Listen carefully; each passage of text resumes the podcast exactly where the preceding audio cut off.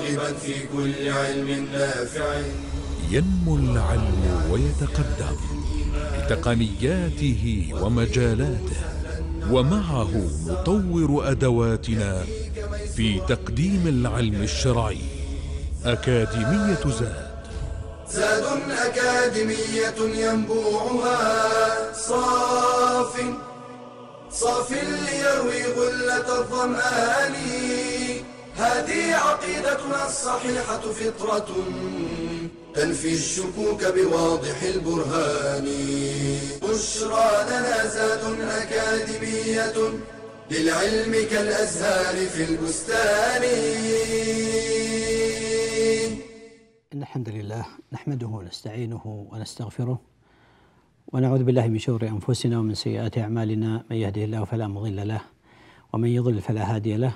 وأشهد أن لا إله إلا الله وحده لا شريك له وأشهد أن محمدا عبده ورسوله صلى الله عليه وعلى آله وأصحابه ومن سار على نهجه واقتفى أثره إلى يوم الدين. ثم أما بعد فبداية نرحب بالإخوة والأخوات المشاهدين والمشاهدات لأكاديمية زاد العلمية وفقنا الله وإياهم لما يحبه ويرضاه وزادهم علما وفقها وثباتا ويقينا كانت المحاضرات السابقة آه، تناولت الحديث عن صحابة رسول الله صلى الله عليه وسلم وآل بيته رضوان الله تعالى عليهم أجمعين وما يترتب على ذلك من حقوق لهم رضوان الله تعالى عليهم وبيان أنهم هم الأفضل الأمة بعد نبيها صلى الله عليه وسلم. وحديثنا في هذه هذه المحاضرة وفي هذا اللقاء يتعلق بجانب آخر للصحابة منه النصيب الأوفى ومن فضل الله عز وجل أنه استمر بعد الصحابة رضوان الله تعالى عليهم في هذه الأمة وسيبقى إلى أن يرث الله الأرض ومن عليها. ألا وهو الحديث عن أولياء الله عز وجل وعن الكرامات التي يظهرها الله عز وجل على أيدي بعض أوليائه. فالاولياء من حيث الأصل هو هي لغة جمع ولي وهو المحب الناصر والولي مشتق من الولاء وهو المحبة والقرب فولي الله سبحانه وتعالى هو من والى الله بموافقته سبحانه وتعالى في محبوباته والتقرب إليه سبحانه وتعالى بمرضياته. فالولي هو المحب الناصر. وفي الاصطلاح الولي هو كل مؤمن تقي. وهذه مأخوذة من قول الله عز وجل ألا إن أولياء الله لا خوف عليهم ولا هم يحزنون. من هم؟ قال الذين آمنوا وكانوا يتقون. فالولي هو كل مؤمن تقي. وأفضل الأولياء هم أولياء الله من صحابة رسول الله صلى الله عليه وسلم. وهم أفضل الأولياء. وفضل الله عز وجل أذن أن تستمر هذه الولاية بعد النبي صلى الله عليه وسلم في هذه الأمة. فليست مقصورة على عصر الصحابة رضي الله تعالى عليهم وإن كان لهم النصيب الأوفى لكنها من فضل الله مستمرة إلى قيام الساعة. يقول شيخ الإسلام ابن تيمية رحمه الله تعالى يقول الولاية هي الإيمان والتقوى. يعني أخذ من الآية المتضمنة للتقرب بالفرائض والنوافل للتقرب لله تعالى بالفرائض والنوافل. ولاية الله عز وجل هي موافقته في محبه وما يرضيه سبحانه وتعالى وبغض ما يبغضه الله عز وجل ويسخطه وكره ما يكرهه سبحانه وتعالى.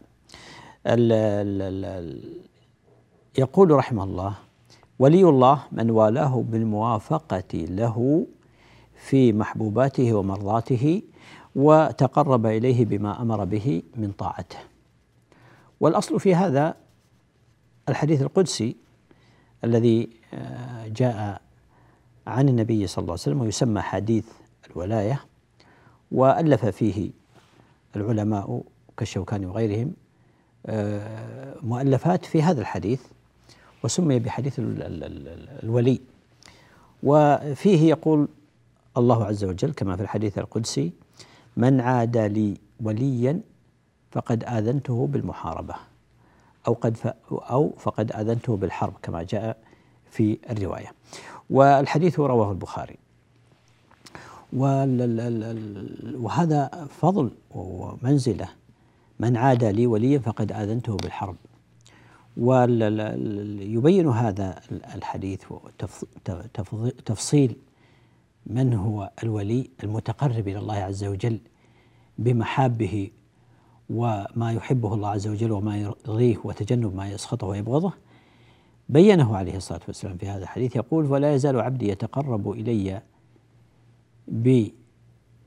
بالنوافل حتى أحبه قبله وما تقرب إلي عبدي بشيء أفضل مما افترضته عليه. ولا يزال عبدي يتقرب إلي بالنوافل حتى أحبه. فإذا أحببته كنت سمعه الذي يسمع به وبصره الذي يبصر به ويده التي يبطش بها ورجله التي يمشي عليها. ولئن سألني لأعطينه ولئن استعاذني لأعيذنه. من هو هذا؟ وكيف الوصول إليها؟ هو التقرب إلى الله عز وجل بالنوافل بعد الفرائض. حتى يصل الإنسان إلى درجة محبة الله عز وجل للعبد. ومعنى كنت سمعه وبصره ويده ورجله بمعنى أن الإنسان لا يسمع إلا ما يرضي الله ولا يبصر إلا ما يرضي الله ولا يعمل بيده إلا ما يرضي الله ولا يمشي إلا فيما يرضي الله. فكل اعماله في في مرضاة محبوبه سبحانه وتعالى. وهذا فضل الله أن يستخدم عبده في طاعته. ولذلك جعله وسماه واصطفاه وجعله من أوليائه. الذين لا خوف عليهم ولا هم يحزنون. لا خوف عليهم فيما مضى ولا يحزنون على أمر مستقبل. لا في الدنيا ولا في الآخرة. وهم من حقق الإيمان والتقوى لله سبحانه وتعالى. هذا ما يتعلق بتعريف الولي جعلنا الله وإياكم ووالدينا ومن نحب ومن نحب من أوليائه الصالحين. أما بالنسبة للشطر الثاني وهي الكرامة وهي ثمره ومكافأة الولاية فالكرامة والكرامات جمع كرامة والكرامة من الإكرام والأصل فيها في المعنى اللغوي هو التفضل والإعطاء التفضل والإعطاء.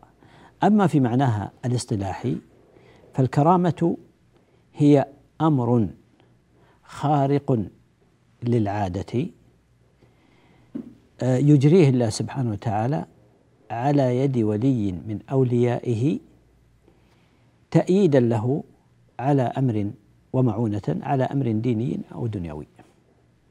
هذه هذا تعريف الكرامة. هي أمر خارق للعادة ليس مما اعتاده الناس.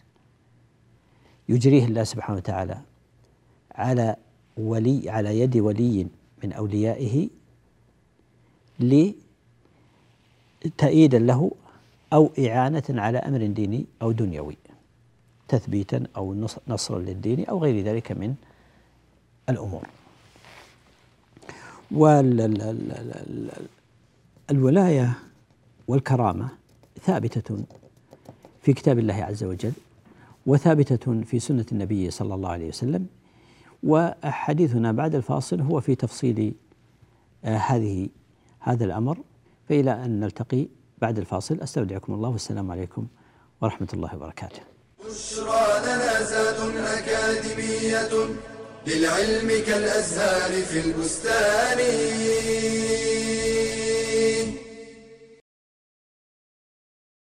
الملائكة خلق من عباد الله خلقهم عز وجل من نور وأوجدهم لعبادته وطاعته فبحمده يسبحون ولأوامره مطيعون. لا يعصون الله ما أمرهم ويفعلون ما يؤمرون.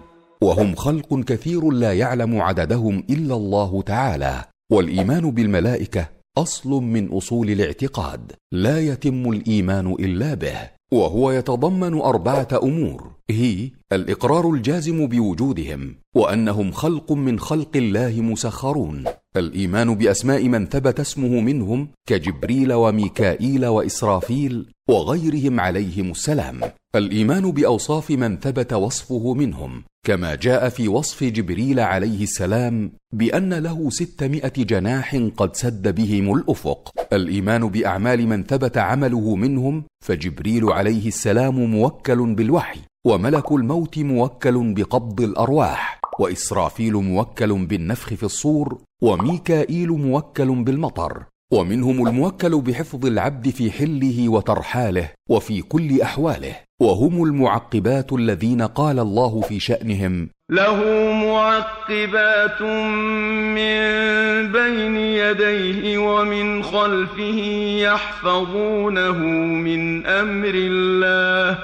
ومن الملائكة حملة العرش ومنهم زوار البيت المعمور. قال النبي صلى الله عليه وسلم فرفع للبيت المعمور. فسألت جبريل فقال هذا البيت المعمور يصلي فيه كل يوم سبعون ألف ملك إذا خرجوا لم يعودوا إليه آخر ما عليهم ومن الملائكة الكرام الكاتبون وهم الموكلون بحفظ عمل العبد وكتابته من خير أو شر فاحرص على سلامة إيمانك بالملائكة من كل شائبة ومن عاد أحدا من ملائكة الله فقد صار عدوا لله. قال تعالى من كان عدوا لله وملائكته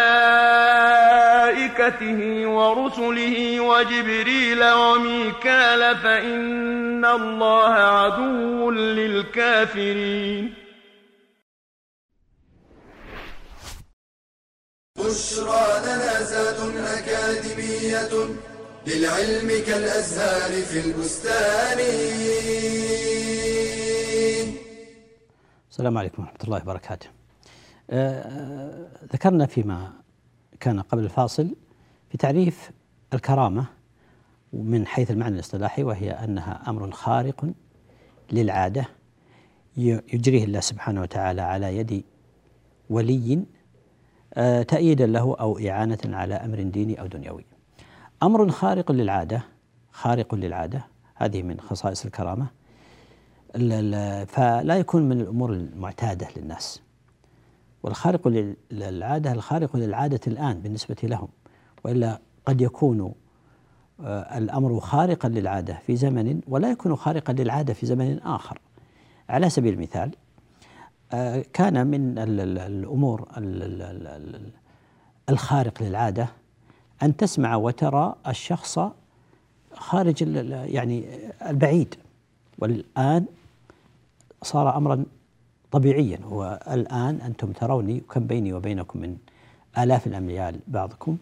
فهذا أمر كان خارقا للعادة في السابق لكنه الآن أصبح ليس خارقا للعادة.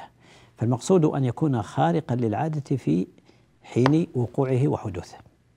يعني كان في السابق لو قلنا إن الإنسان انتقل من مثلا من مكة إلى الرياض في ساعة قلنا هذا أمر خارق للعادة.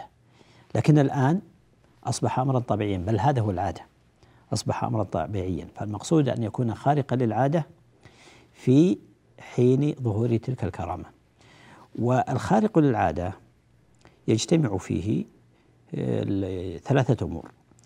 يجتمع فيه آيات وبراهين وما يسمى بمعجزات الأنبياء ويجتمع فيه كرامات الأولياء ويجتمع فيه حيل الشياطين. فلذلك كان القيد بعد ذلك في قوله يجريه الله على يد ولي من أوليائه.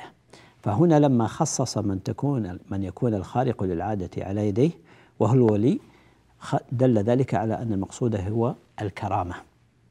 فخرجت المعجزة والآية للنبي لأنها لا تكون إلا على يد النبي وخرجت الشعوذة التي تكون على أيدي المشعوذين والشياطين. فهي يجريها الله عز وجل على يد ولي من أوليائه آه، تأييدا له و أو إعانة على أمر ديني أو دنيوي. وصور كثيرة جدا التي ذكر الله عز وجل من كرامات أوليائه في كتابه العزيز وفي سنة النبي صلى الله عليه وسلم. قصة أصحاب الكهف هؤلاء يعني أمور خارقة للعادة وهي كرامات لهم. ما حصل لهم. آه، بالنسبة لمريم عليه السلام وما كان يأتيها في كلها من الكرامات التي أكرمها الله سبحانه وتعالى بها. وحصل هذا لأمة محمد صلى الله عليه وسلم. حصل له عليه الصلاة والسلام كمعجزات وآيات وبراهين على نبوته وحصل لأتباعه وأصحابه رضوان الله تعالى عليهم لتأييد أمر دنيوي كما حصل مثلا على سبيل المثال لصلة بن أشيم لما ماتت فرسه وأحياها الله عز وجل سأل الله عز وجل أن يحييها فأحياها الله له حتى أوصلته إلى داره. فلما وصل إلى داره أمر ابنه أن ينزل السرج وأن يطلق سراحها لأنها عارية انتهت المهمة خلاص. فهذه كرامة من الله عز وجل. أو تأييد له على أمر ديني كما حصل للعلاء بن الحضرمي ومن كان معه رضوان الله تعالى عليهم لما جاء وصل إلى البحر وصلوا إلى دارين والبحر من أمامهم وبينهم وبين عدوهم فقال تضرع إلى الله عز وجل وقال يا عليم يا حليم يا علي يا عظيم إن عبيدك في سبيلك نقاتل عدوك اللهم فاجعل لنا إليهم سبيلا فنقتحم البحر. لأنه صار حاجزا بينهم وبين عدوهم. قال فخاضوه حتى ما كان الماء يبلغ إلى أكعابهم رضوان الله تعالى عليهم. وهذه كرامة من الله عز وجل لهم. وحصل هذا أيضا لسعد بن أبي وقاص لما وعبوره لنهر دجلة في أيام آه، المغازي والجهاد. وحصل لكثير من الصحابة ولكثير من التابعين من بعدهم ويحصل للأولياء بين الحين والآخر. هذه صور من صور الكرامات. الأولياء لله عز وجل فيها حكم ظاهرة وباهرة لكن من هذه الحكم والمصالح في ظهور هذه الكرامات على أيدي أولياء الله عز وجل فيها أنها أولا آه، دالة على كمال قدرته سبحانه وتعالى. فهذه أمور خارقة للعادة يخلقها الله عز وجل لمن شاء من عباده. تخالف السنن الكونية المعتادة. فهذا دال على كمال قدرة الله عز وجل وأن الله فعال لما يريد يفعل ربك ما يشاء ويختار. هذا جانب. الجانب الثاني أن فيها أنها في حقيقتها هي معجزات للأنبياء لأنها لم يصل الإنسان إلى نيل هذه الكرامة إلا بقدر اتباعه للنبي صلى الله عليه وسلم بتحقيق الإيمان والتقوى والاتباع للنبي صلى الله عليه وسلم وإلا لم يحصل على مثل هذه الكرامات وتخرق له مثل هذه العادات. فكرامات الأولياء هي في الحقيقة معجزات للأنبياء صلوات الله وسلامه عليهم. وفيها أيضا بشارة لمن ظهرت هذه الكرامة على يده. ففيها يفرح المؤمن بفضل الله عز وجل وفيها شيء من البشارة له وهو حي يرزق في هذه الدنيا. وفيها أيضا ما فيها من الإعانة والتأييد والتثبيت سواء كان في الأمور الدينية والأمور الدنيوية. وكرامات الأولياء ثابتة بنصوص الكتاب والسنة ومما أجمع عليه السلف الصالح رضي الله تعالى عليهم أهل السنة والجماعة. والناس فيها آه، يعني على طوائف كغيرها من المسائل. فهناك من أنكر كرامات الأولياء بالكلية وهؤلاء يعني أوائلهم الفلاسفة وتبعهم في ذلك المعتزلة وبعض الأشاعرة وتبعهم في ذلك بعض العصرانيين العقلانيين الذين يعني لا يؤمنون إلا بالمحسوس وبما كان سائرا على السنن الكوني المعتاد. أما المعتزلة ومن وافقهم من بعض الأشاعرة فكان دعواهم ان فيها التباس بالمعجزه بالمعجزة التي هي آية وآيات الأنبياء على الدعوة وزعمهم أن دليل صدق النبوة هو المعجزة فقط وهذا طبعا كلام ليس بصحيح ويمكن مر معنا الحديث عنه في الكلام على اثبات النبوه للنبي صلى الله عليه وسلم وغيره فالمعجزه دليل من من دلائل النبوة وليس وليس هو الوحيد. لكن قالوا إننا لو قلنا بكرامات الأولياء لكان في ذلك التباس فيما هو يعني من معجزات الأنبياء أو من كرامات الأولياء. ومعلوم ان أن كرامات الأولياء لا تماثل ولا تقارب ولا تشابه معجزات الأنبياء لا من قريب ولا من بعيد. ثم أن المعجزات لا تكون إلا مقترنة بدعوى النبوة. فتتميز عن الكرامة وإن كانت توافقها في خرق العادة إلا أنها تكون على يد ومقرونة بدعوى النبوة على يد من يقول إنه نبي. فهنا حصل الفرق بينهم. فالشاهد أن هناك طوائف تنكر الكرامات الأولياء وهذا خلاف الحق وتكذيب للنصوص ويتزعمهم كما قلنا الفلاسفة والمعتزلة. وبعض من تابعهم من الأشاعرة هو كثير من العقلانيين الذين يؤمنون بالماديات وبالمحسوسات أكثر من الأمور الغيبية وخرق السنن الكوني المعتاد وهناك طائفة قابلت هؤلاء المنكرين بالغلو في الولاء في الكرامات. فجعلوها للدجالين وجعلوها للمشعوذين وإلى غير ذلك وصارت يعني للأسف مبتذلة. وادعاها المجانين وادعاها المجذوبين وغيرهم ويكثر هذا عند الصوفية يكثر هذا عند المتصوفة. ووفق الله أهل الحق أهل السنة والجماعة إلى التوسط وهم أهل السنة فيثبتونها ولكن ليست لكل أحد وليس كل من ادعى الكرامة آه، تكون له وتكون كرامة كذلك وليس كل أمر خارق العادة يعد من الكرامات. فهي ليست لكل أحد وإنما هي بشروطها لا تكون إلا عن إيمان ولا تكون إلا عن تقوى. الذين آمنوا وكانوا يتقون ولا تكون إلا لمتبع حقيقة لما جاء به الرسول صلى الله عليه وسلم. هذا يخرج جميع المشعوذين والدجالين والكذابين والذين يضحكون على عقول الناس. هذا ما يتعلق بأقسام الناس وطوائف الناس في موضوع آه، الكرامة للأولياء. فاصل ثم نعود لاستكمال الحديث. إلى أن نلتقي نستودعكم الله. والسلام عليكم ورحمة الله. بشرى لنا زاد أكاديمية للعلم كالأزهار في البستان.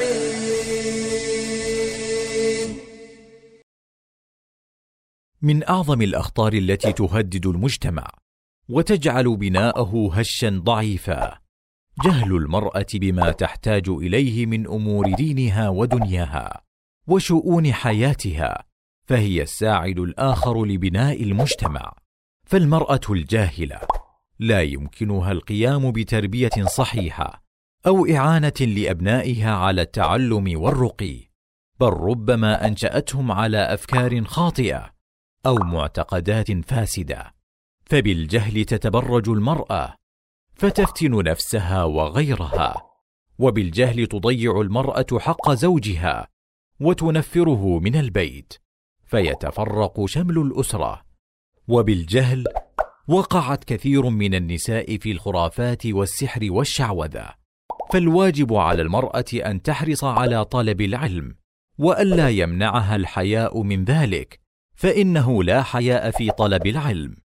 كما قالت أم المؤمنين عائشة رضي الله عنها نعم النساء نساء الأنصار لم يكن يمنعهن الحياء أن يتفقهن في الدين. بشرى لنا زاد أكاديمية للعلم كالأزهار في البستان. السلام عليكم ورحمة الله وبركاته.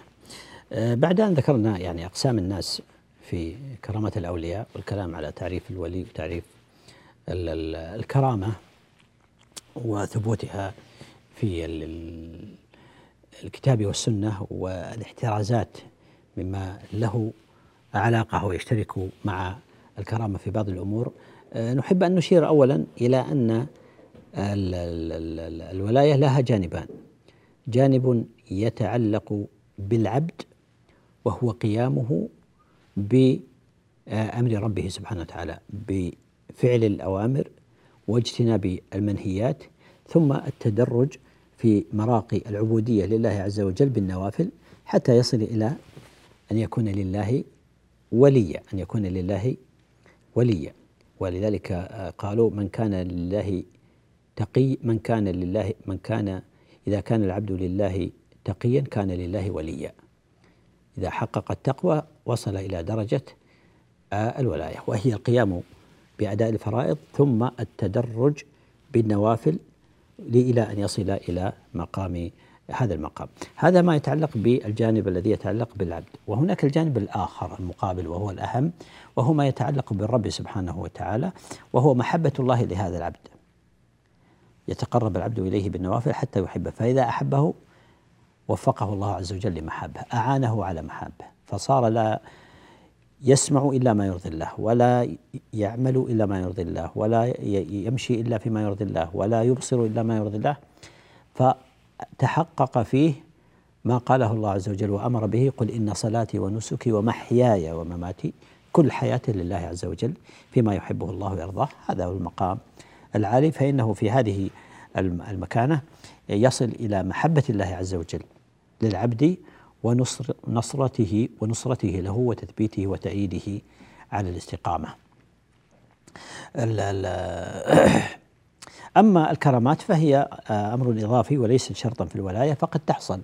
الولاية من غير أن تظهر الكرامة ولذلك كثرت الكرامات في عصر التابعين ومن بعدهم أكثر منها في الصحابة مع أن الصحابة أكثر ولاية لله سبحانه وتعالى وهم أولياء الله أكثر من من جاء من بعدهم. فلا تلازم بين الولي وبين الكرامة. فقد يكون وليا لا يظهر على يديه كرامة وقد يظهرها الله سبحانه وتعالى آه، على يديه. أما بالنسبة للفرق بين المعجزة والكرامة وهي شبهة الذين أنكروا الكرامات فهي التي أشرنا إليها وهي أن المعجزة تكون مع دعوى النبوة ادعاء النبوة.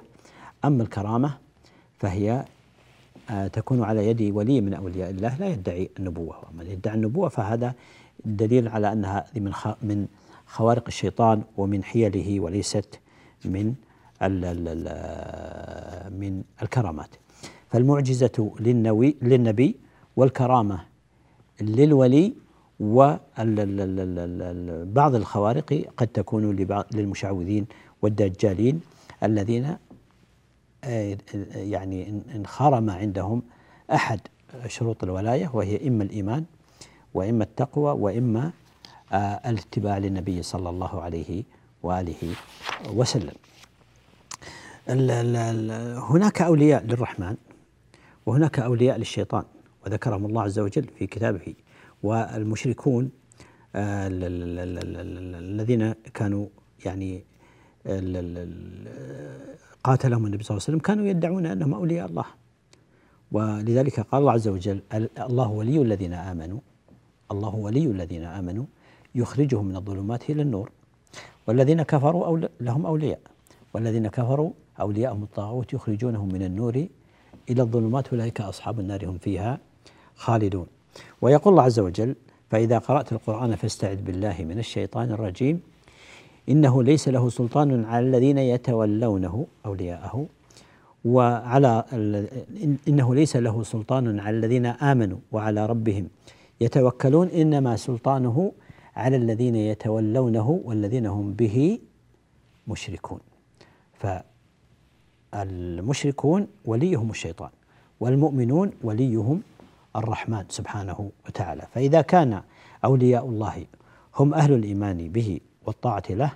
المجتنبون لمعصيته فإن أولياء الشيطان هم أتباعه وهم المطيعون له السائرون في فلكه والمخالفون لكتاب الله تعالى وسنة نبيه صلى الله عليه وسلم. يقول ابن تيمية رحمه الله وله بالمناسبة له كتاب لطيف ونفيس الفرقان بين أولياء الرحمن وأولياء الشيطان. في هذا الموضوع الذي نحن بصدده ونتكلم عنه. يقول ابن تيمية وإذا عرف أن الناس فيهم أولياء للرحمن وأولياء للشيطان فيجب فيجب أن يفرق بين هؤلاء وهؤلاء أن يفرق بين هؤلاء وهؤلاء كما فرق الله ورسوله بينهما لأن أولياء الشيطان منهم من يدعي أنه من أولياء الله ويضحك على الناس بهذا الادعاء ويغتر بهم الدهماء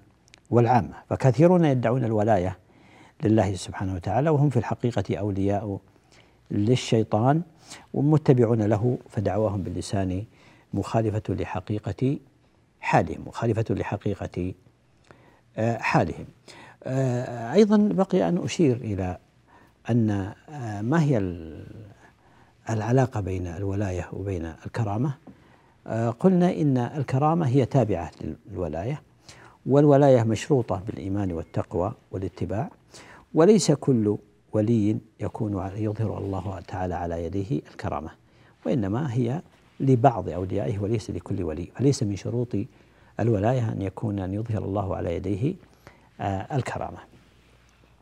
آه، بقي أن نشير في في عجالة إلى ما هي أبرز وأهم معالم التمييز بين أولياء الرحمن وأولياء الشيطان لأن أولياء الشيطان يدعون أنهم أولياء الرحمن فلا بد للمسلم أن يكون على بينة من ذلك حتى لا يلتبس عليه الأمر. أقول إن هذا التمييز ذكره الله عز وجل في محكم التنزيل.